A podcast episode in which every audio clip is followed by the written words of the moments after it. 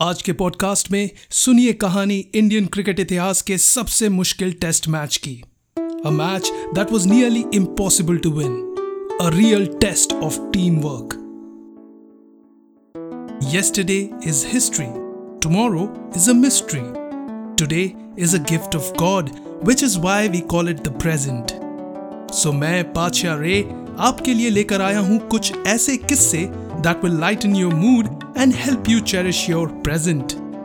So speaker का volume बढ़ा के कानों पे ईयरफोन्स चढ़ा के चलिए मेरे साथ कहानियों के उस काफिले में, जिसका नाम है राइज अप नया दिन, नई कहानी।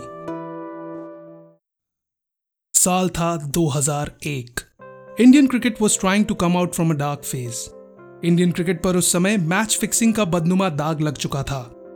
Cricket as a game was losing credibility and fans का भरोसा क्रिकेटर्स के ऊपर से उठ रहा था।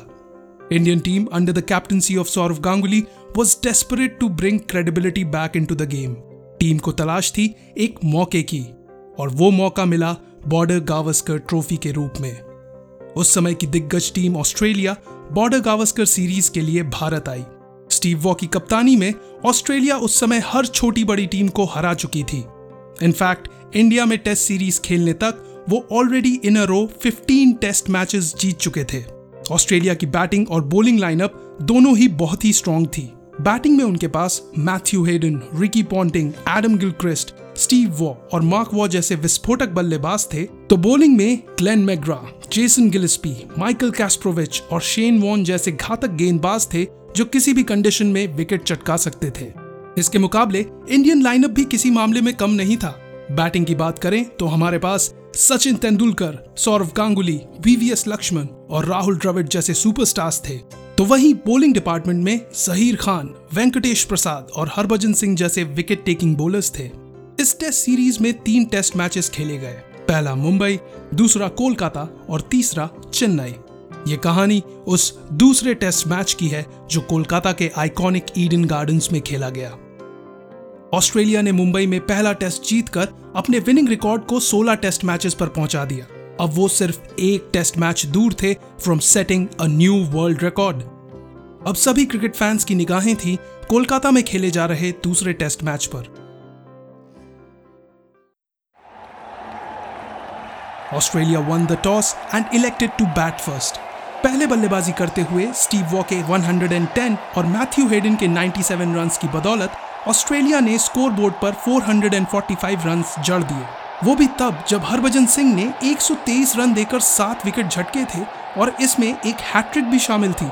इसी के साथ, टेस्ट मैच में हैट्रिक लेने वाले वो पहले भारतीय गेंदबाज बन गए थे।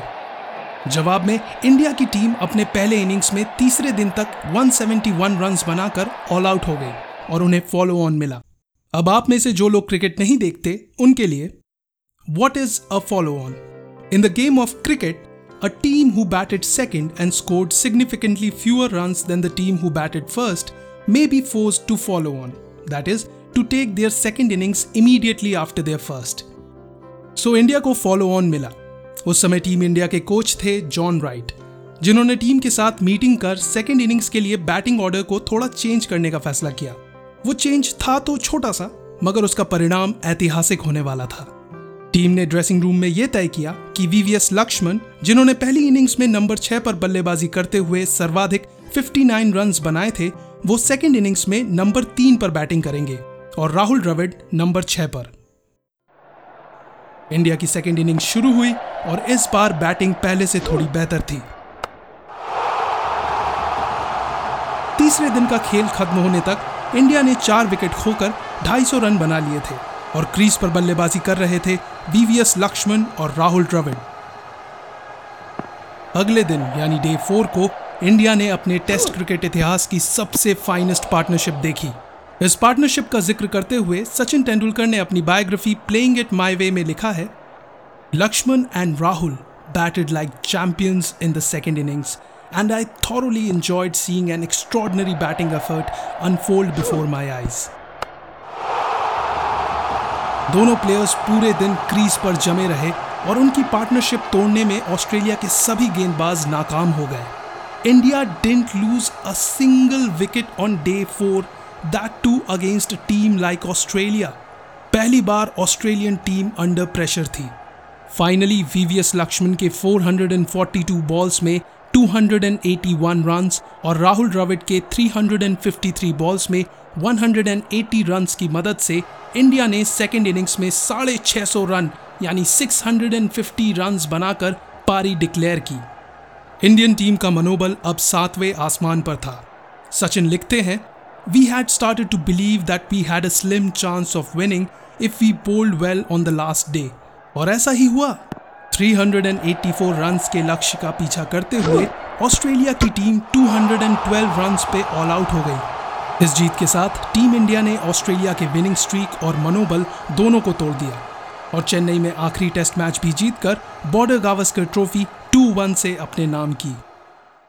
ये स्टैट्स भले ही क्रिकेट प्रेमी आज भूल गए हों, लेकिन लक्ष्मण और द्राविड की वो ऐतिहासिक पारी कभी नहीं भूली जाएगी।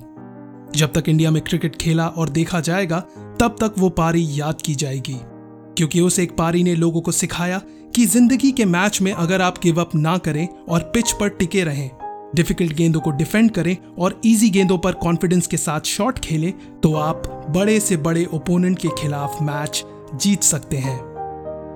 अपने 281 रन्स की पारी को याद करते हुए वीवीएस लक्ष्मण ने विजडन इंडिया को दिए एक इंटरव्यू में कहा it changed our mindset as a team it instilled in us the belief that we must never give up 281 altered the cricket world's perception of India.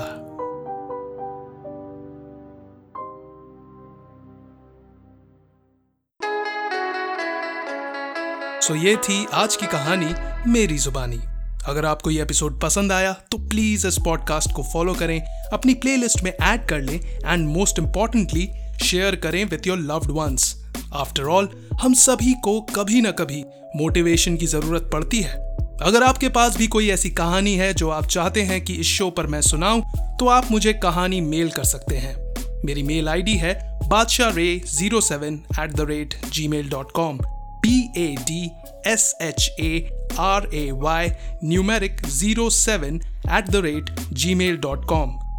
So hope you enjoy your present. This is Bacha Ray signing off. फिर मिलेंगे in another episode of rise up नया दिन नई कहानी।